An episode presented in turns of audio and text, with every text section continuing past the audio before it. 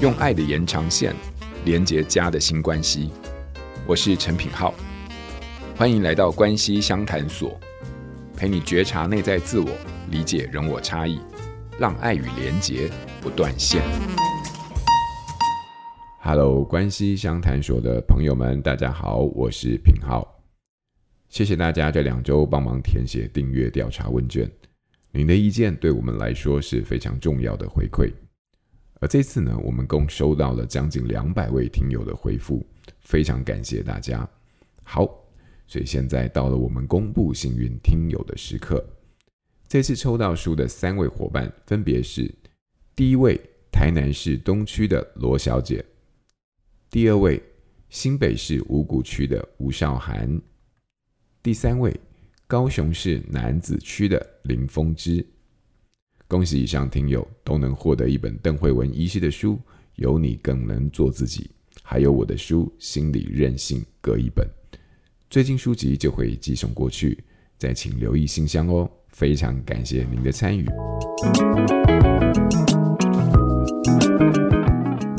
Hello，各位关系相谈所的听友们，大家好，我是品浩。不知道大家最近过得好吗？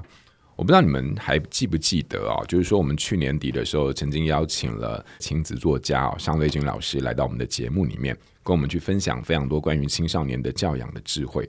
好，那那一集老师有聊到非常多，就是关于亲子冲突的时候，好带来了一些诶印象很深刻的这个我们在心态上面的一些理解啊，包括这个心湖。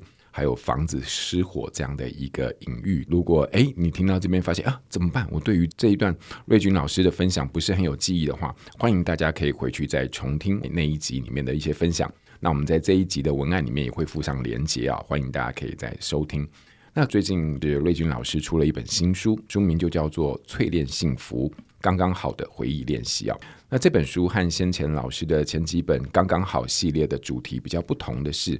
过去刚刚好的系列，那很多都是老师在身为一个人母在教养当中的一些点点滴滴的分享跟观察。不过这一次淬炼幸福刚刚好的回忆练习的主题呢，哦，则是比较着重在瑞君老师跟母亲之间的关系，然后再回到自己在亲子关系里面的一些醒思跟启发。这个说到母女关系啊，我自己的理解其实是非常有限了。不过我身边有很多朋友，其实如果聊到母女关系的话，或多或少这方面的议题啊，我发现母女之间不是一个很好说的主题，因为里面有太多性别或者是文化或者是不同的代间之间的一些差异，还有关系动力的种种盘根错节的一个结果跟现象哦。那这些东西它其实是非常隐晦，然后又不断去劳动我们在生活当中的种种在关系里面的状态。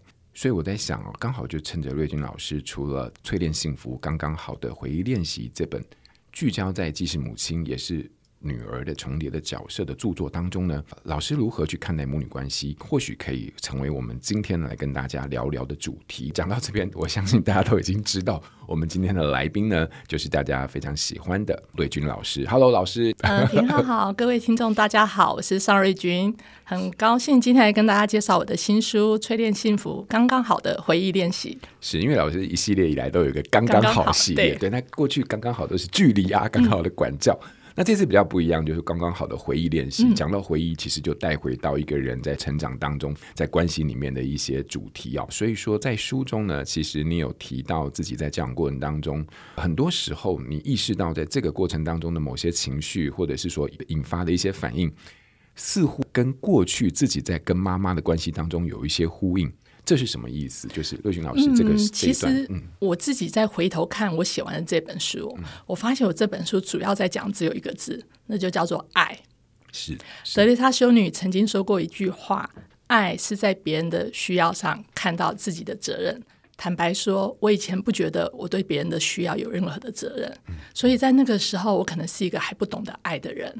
我在成长历程中，大部分都是接受别人对我付出的爱，直到我成为母亲，我才知道我对一个生命其实是有责任的。这是有故事的，因为我在新婚两个月的时候动左膝的关节镜手术，那时候只想说啊，我怎么那么不小心，没有照顾好自己，才结婚两个月嘛。结果新婚三个月，我回去骨科门诊回诊的时候，因为生理期没来，顺便去妇产科做检查，然后妇产医生跟我说啊，恭喜你怀孕了，宝宝已经有心跳了。六个礼拜。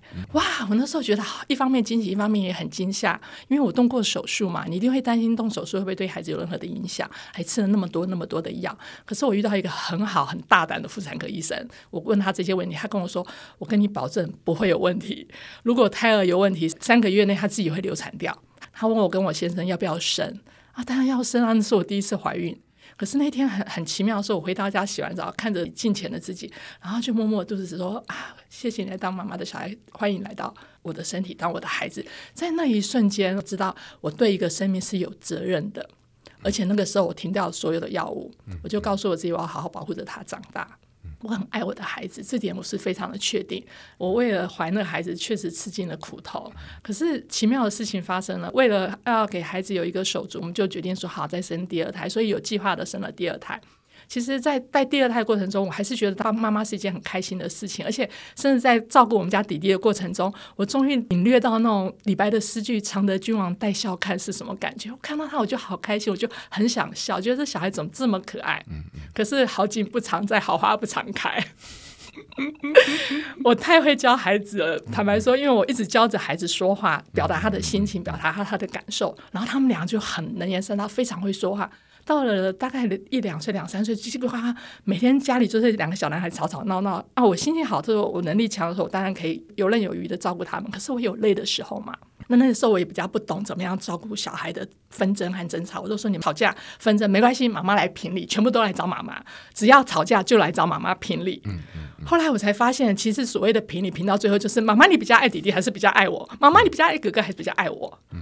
那我就只有一个妈妈，我到底是爱弟弟多些还是爱哥哥多？我两个都很爱啊，可是我只有一个。嗯、啊，那天就是这样吵着，我在厨房可能在忙着在洗碗，其实自己也很累。他们想要在客厅远远吵吵吵吵到厨房来，要妈妈评理，评着平着我实在评不下去，我最后想说，那这样好了啊，妈妈去死好了。妈妈死掉，你们一人切一半，一人分一半的妈妈，这样就公平了。嗯、哇，我那个真的是叫理智线断掉，就要往楼上冲哦！我要往楼上冲，那些小孩子当然吓到，跟着我冲，抱着我的大腿，我三个人跌坐在地上，在楼梯间那样抱着一起哭。嗯嗯，三个人哭就结束了这场闹剧嘛。孩子还很小，因为都还没念幼儿园，就睡着了嘛。我就在想，那我怎么了？嗯我为什么会想要做这样的事？会想要死掉，一人切一半？但是我那时候智慧还不过，自己还想不太通。有一天跟我很好的姐姐跟我聊天的时候，聊起这件事，我姐姐就语重心长问了我一件事：小君，你为什么会想去死？我就说我想过，诶，是不是我想报复妈妈小时候离家出走不在家的事情？我觉得没有妈妈很痛苦，我对我的孩子这么好，他们不懂得珍惜。他们要不要尝一尝没有妈妈的滋味？嗯嗯，我想报复我的孩子嘛。其实我自己打一个很问号。然后我姐姐听了就叹一口气说：“哎，小君，你就是太好命了，你不知道不受宠的滋味。我在家都被打被骂，我小时候都告诉我自己，我一定要好好爱我的孩子。我姐姐有三个小孩，她真的很爱很照顾她的孩子。我在姐姐身上学到了很多。可是我也很爱我的孩子，我为什么会想要毁灭自己来报复孩子？”那时候我没有答案，可是我知道，当我跟孩子有冲突，或是孩子有冲突的时候，我要冷静下来想一想发生什么事。还好后来我把小孩送到蒙特梭利的幼儿园去读书，我在蒙特梭利体系下学到很多东西，因为我去买相关的书籍来看。有时候我觉得自己会跟很好，就是学学就通了，就一通百通，什么都会。可是有时候发现不对，我还是会卡关，还是会卡关的时候，我不一定马上会有答案。可是这时候我会静下来。我知道孩子的问题只是表象，真正问题在我自己的心里。所以我很感谢亲子天下邀请我写这本书，因为坦白说，之前写亲子教养书，因为亲子教养这议题，可能在现实社会的层面上，我的孩子在社会的框架下算是表现很优秀的小孩啊。哥哥想考上台大嘛，大家讲哦，你儿子考上台大好棒棒啊，然后会考考很好，棒棒，你就觉得好像你有很多嗯、呃、关于方法上的东西可以分享。可是方法的东西其实它只是一种手段。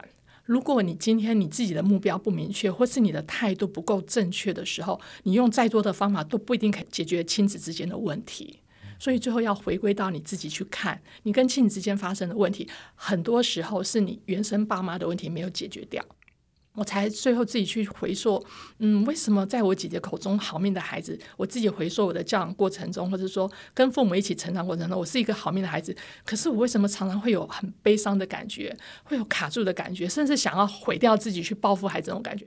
我在慢慢慢慢去回溯的过程中，才发现啊，原来我童年有巨大的创伤在那里，我没有消化，没有处理掉。嗯嗯嗯。然后在写这本书的过程中，我慢慢去梳理，把那些卡住的地方打通了。嗯。虽然我说我写这本书流了一公升的眼泪哦，可是我真的喜欢，我灵魂轻松好多哦。每次在读那时候正在校稿的时候，真的还是边看边哭哦。可是每一次哭的过程，都会觉得说自己又释放掉了一些压力，又对这件事有一些新的理解，然后还有新的眼光去解读那些悲伤的故事中，我还可以找到一些正向的资源去肯定那里头其实还是有爱的。所以我最后才发现，其实我这本书整本书在讨论的，真的就只是爱。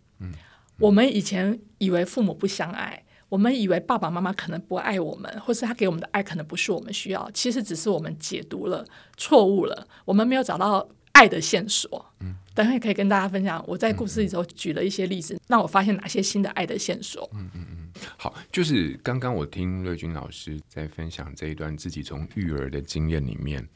然后发现到自己的某些情绪，可能并不是只是当下的，有时候是自己过去生命的某一种议题，刚好被当下的情境所引发，所以那个情绪其实是双重的。也就比如说，你想要毁灭自己，对，你可你想要毁灭的，不见得是当下的自己，而是某一个。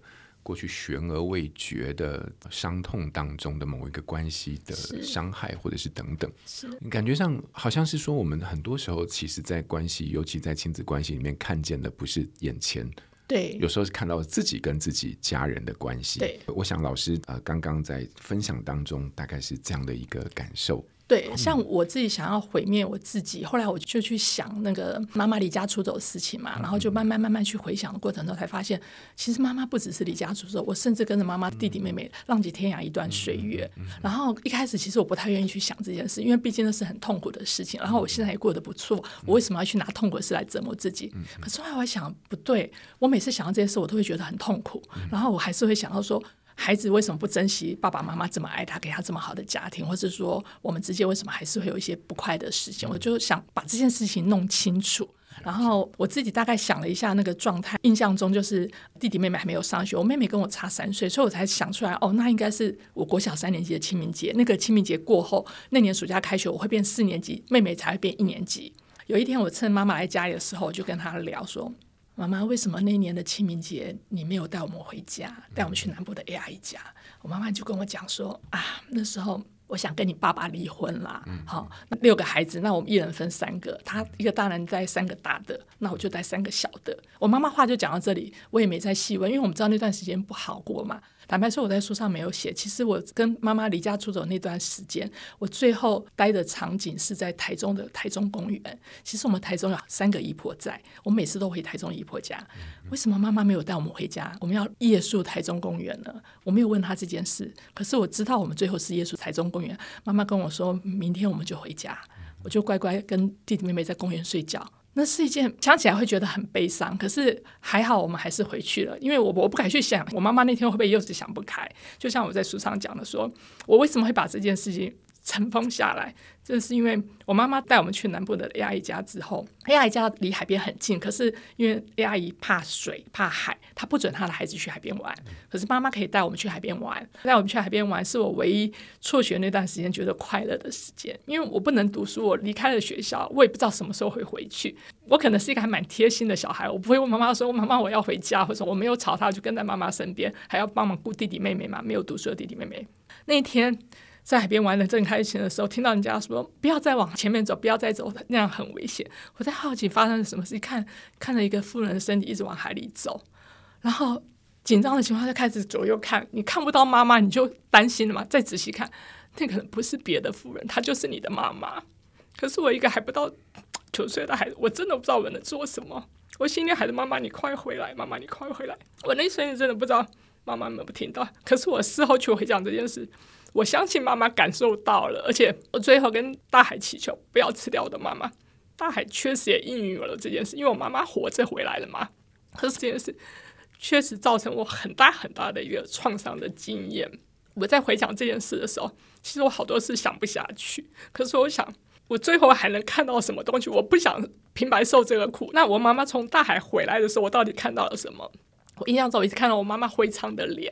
可是他可能看到我的表情，他被吓到了，他就轻轻的笑了一下，跟我说：“刚才的浪好大啊。我发现我妈妈那个轻轻的微笑，跟她说的刚才那个浪好大，她在我生命中一定产生一种很奇妙的影响。那种奇妙是我相信妈妈即便想伤害她自己，她都舍不得伤害她眼前受伤的孩子。这个是什么？这是爱啊！这是我妈妈很浓烈的爱，很强烈的爱，保护着我。虽然他那时候甚至有了轻生念，所以我是觉得人在绝望的时候想轻生并不可耻。只是他们还不知道，还有更好的方法可以去处理这份绝望。那是什么呢？那个叫做求救。你可以求外面救救你，或是静下来救救我们自己。就像我那时候痛苦到跟孩子们说：“那妈妈去跳楼好了。”我可能不是真的那么想死，可是我很痛苦嘛，对不对？孩子拦住我的时候，我痛苦跟他们抱在一起哭。其实我释放出来我的痛苦，孩子们救了我，我也救了我自己。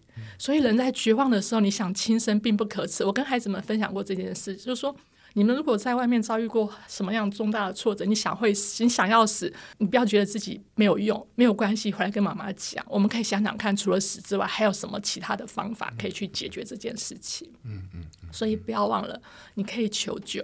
台湾有很多很多的资源，我不希望再有一个妈妈因为卡住而想要在孩子面前轻生。或是说想背着孩子轻生，因为这对孩子来说会是一个一辈子要花很多很多时间去修复的伤痛，甚至他可能走不出来这个伤痛，嗯、这是很可惜的一件事情。嗯嗯、是这一段我记得有写在老师的书里面哦。那时候看的时候实在是非常的震撼，因为我很难想象，就是说对于一个还很年幼的孩子的时候，突然呃意识到这个东西它是一个很剧烈的一个。分离，嗯，好或者是失落的时候，他这是一个非常难承担的、非常破碎或者是分裂的一个状态，所以以至于我我想那个画面或者是那样的一个感受，在多年后回想起来的时候，那都还是带着一个非常痛楚的那样的一个感觉。慧君老师自己在这样的一个经验当中，在年幼的经验，然后再回到母亲的角色里面，我想很多经验是不断的用某种形式，似乎又在。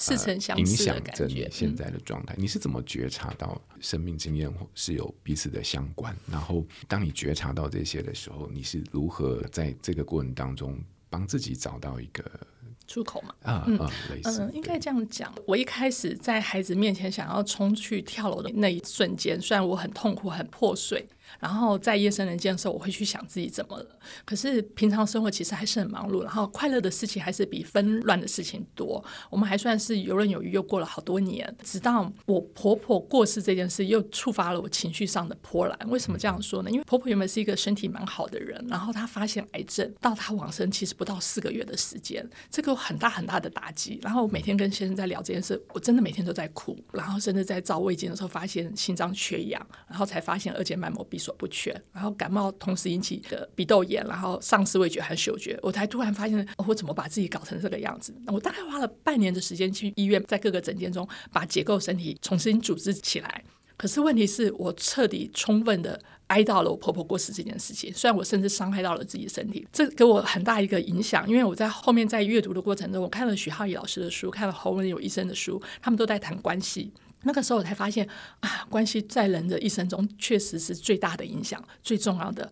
我也最在乎我的生命中的各种关系。我才回过头去看，我人生中有两个关系没有处理好，那是我跟我二哥和跟我父亲的关系。为什么？因为我二哥跟我父亲在过世的时候，我没有充分的哀悼这件事情。刚刚跟平老师聊说，我生哥哥的时候受尽了安胎的苦，他平安诞生下的时候就好高兴。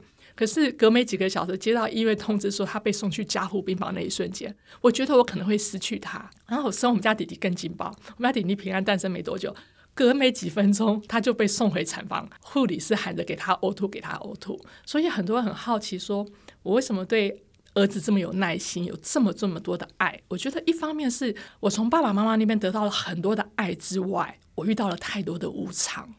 无常一直在我生命面前跟我敲门，那个时候我就算拒绝接受他，可是我还是得面对他。那我写这本书就是透过过往这些回顾。嗯、有人问我是不是跟妈妈和解，其实我不是跟妈妈和解，而是我跟我过去的人生前半段的际遇和解了。我当初虽然臣服在下面，可是我心里不甘心，我不接受这些事情，我的执着放不下。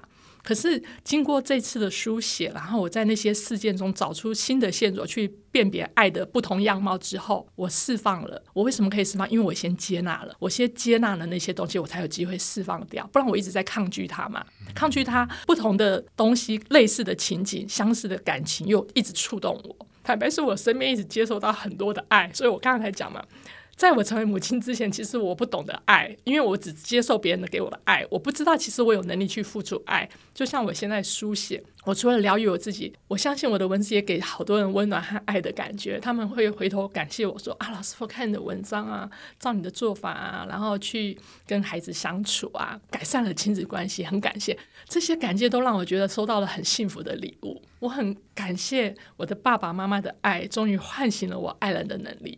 然后我还可以坐在这边跟大家分享。了解，就是在家庭里面，大概还是有非常多的冲突，或者是怀疑，或者是伤害。可是当好像到某一个阶段的时候，自己进入到某一个角色，或者是有某一些理解跟顿悟的时候，比较又能够再回到可能父母亲的身上，或者是去理解到这个关系里面有一些很纯粹的东西在流动。一旦我们有机会能够啊、呃、理解到那个东西的存在的时候，嗯、或许我们过去非常多的纠结跟植物，或者是说伤痛，找到了一个可以安置的地方。我刚刚在听老师在分享的时候，经历到了怀疑，然后经历到了失落，然后也经历到非常多过去的这个未完成的一些怀疑啊、哦、等等。好像在某些时刻，我们都在关系里面又重新再找到了一些答案。那这个也是我想老师想要在书里面去跟我们分享的这个最终的一个主题，就是爱这件事情。对，我觉得最真的最终的主题就是爱，因为我刚才讲到说那个出发点就是我婆婆过世后，后来我才发现说我跟哥哥的关系和爸爸关系，因为没有经过充分爱到这件事情卡在那里。后来我透过书写开始去写对他们的感谢和怀念，我很庆幸我自己有机会去梳理这件事情，然后透过这些书写，慢慢慢慢的在脸书上分享，然后就被邀请写亲子专栏，然后因为透过写亲子专栏，我就学习了更多。我看了萨提尔女士的书《家庭如何塑造人》这件事，我很确切的知道原生家庭会对一个人产生多么严重的影响，所以我在跟孩子互动的过程中，和跟透过书写跟读者分享亲子教养，我也会常常把这原生家庭对人的影响放在书里面。可是我很想跟大家讲是，也许我们每个原生家庭都有伤痕，但是那些伤痕不见得是父母刻意要造成的。很多时候是因为那时候我们还小，我们不懂得这些事情对我们造成的伤害，或是说因为我们的情绪和辨识能力还不够。那对大人来说，也许真的不是什么重要的事情，不是什么大事，因为大人的情绪可能成熟度相对够了，可是对孩子来说却可能会造成伤害。比方说，常常也会开玩笑说：“啊，你妈妈生弟弟啦，不喜欢你了。”很多人觉得这是一个无心的玩笑，可是这对一个孩子来说，可能是天大被撕裂的一个玩笑。所以，我们透过这些书写，告诉一些大人：你不要以为这些只是玩笑，有些事情、有些话，其实不能对年幼的孩子说和做的。如果以前大人对你说了这些事，他们可能也只是受害者，持续把这些东西加害出去而已。我相信他们如果有机会透过学习的话，会愿意改变这些事情。嗯我就希望我们大家透过书写和分享，把这些不好的东西改变到。因为当初父母做这些事，不是他不爱孩子，而是他不知道这些事对孩子会造成伤害。为什么这本书名叫《刚刚好的回忆》，后面还加上练习？其实是要练习在回忆中找到。新的线索来证明，其实这件回忆的事件，虽然它可能有很多痛苦的地方，或者是伤害的地方，可是它一定有爱存在的。嗯嗯嗯。只是我们那个时候的智慧还不得以去解读和辨识出那份爱是什么。了解。从呃老师在自己家庭里面的这些非常动人而且有真实的这些经验当中，然后好像能够从当中去找到一个帮自己的情绪。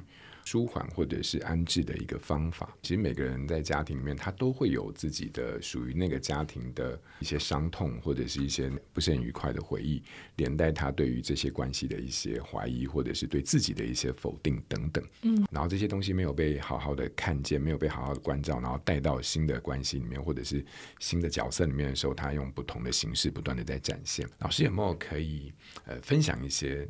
给我们听众朋友的方法。如果说我们也正在类似的情境或者是类似的经验当中的听友们，嗯、能够找到一些重新再面对自己，或者是安顿自己的一些建议。我我觉得其实最简单的方法就是哦，我们要这样去想哦，每一个人生下来都是一个不能照顾自己的婴儿。嗯、当我们是一个婴儿的时候，谁喂养我们？一定是。爸爸妈妈或是亲近的人喂养我们啊，一个婴儿至少要喂养到一两岁的时候，他才有可能走路，他的世界开始从平面变成立体的。那在这这段时间，我们一定是被爱喂养长大的孩子。我们小时候，不管你是吃母乳还是吃牛乳长大的，一定是有人抱着你喂养你。那是什么？那不光是牛乳或母乳，那一定是有爱在里面。在我们十八岁离开家，或是更早一点离开家，或是更晚一点离开家，开始靠自己在社会上有经济能力养活自己之前。都是有人在喂养我们，这些都是爱。我觉得我们不用把爱讲的那么抽象，这是非常具体的。在你长大独立之前，离开家之前，都是有人在用爱和物质在喂养着我们。至少这是我们可以辨识的。那如果你今天在过往回忆中、痛苦的经历中，觉得你就要堕落下去的时候，你一定不要白受那样的苦。静下来，好好体验情绪重现，告诉你自己。我现在是安全的，就像我回忆起妈妈要一直往海边走那件事情，我虽然觉得很痛苦，可是我知道妈妈还是带着爱回来了。我没有被妈妈遗弃，我不是被妈妈遗弃的孩子嘛？她最后活着回来了，而且还为了安慰我，勉强挤出了微笑，告诉我刚才的浪好大。这是我在这件事件中重新找出的线索，这个线索就是爱。我相信你也可以在你痛苦的回忆中找出新的线索，去证明在这件事件里头一定有爱的成分存在。这个时候，你就可以释放你自己，不要再卡在那里了。这不会那么快消失，不会那么快结束。像我回忆起这件事情，我一样会痛哭失声，一样还是会觉得很痛苦。这就是一种历程。我们不要这么要求自己。我听一次演讲或者看一本书，我就可以成长。天下没有这么好的事情，很多苦该受还是得受。可是你要让你的苦没有白受，就是在每一次受苦的过程中，你要找一些正向的资源、健康的资源，让自己更健康起来。就像我在书签上面想的。受伤不是我们的错，但好起来是我们自己的责任。嗯，希望大家都可以让自己在这个很多疗愈机会的时代疗愈好自己，然后经营好，先经营好跟自己的关系，你才有能量去经营跟外面其他人的重要关系。非常感谢老师从自己的经验出发。我想我们今天分享可能不只是母女之间的这种关系啊，那还有很多在家庭里面我们势必会面对到非常真实的人生的各种议题啊，包含意外，包含失落，嗯，啊，包含悔恨啊，包含呃。无奈等等啊，也同时感受到自己在很多关系里面自己一个无力的或者是无能的存在。可是当我们遇到这种无能或者是无力的自我的怀疑的时候，这代表我们是不是一定要接受这是一个真实的自己，还是说其实我们有其他的角度能够再重新理解关系这件事情？老师也带给我们一个思考的点，就是在任何一个负面或痛苦的经验当中，其实仍然有它可以值得细细推敲，而且从中找到一个关系真切本质的机会。但当然，在这个回顾或探索的过程当中，会是痛苦的。好，但这痛苦不可避免，因为在痛苦的背后，可能有更。值得啊，我们珍视的东西，呃，但被我们忽略了。好，这个是老师最后想要在心连心里面带给我们，同时也在书中呢为我们带来的非常多关于我们自己在关系当中的一些呼应，还有一些思考的方向。所以这一集呢，啊，我们就是聊到了老师啊，从身为女儿的角度啊。如何疗愈过去？呃，如何从自己原生家庭当中去萃取关于老师今天提到的爱的这个力量？嗯、好，那如果呢，你也有你自己本身啊，也有非常多年来自于原生家庭的那些很难面对啊，或者是不忍直视的一些沉重的秘密，或许透过今天这一集的分享，我们也可以开始找到一个机会，好好试着去放下这些东西，或者是从中。找到疗愈自己的一些方向，欢迎阅读啊，尚瑞君老师的新作《淬炼幸福刚刚好的回忆练习》。那今天非常感谢老师然后，也非常感谢听友，希望我们今天的内容你会喜欢。谢谢老师，拜拜。谢谢大家，拜拜。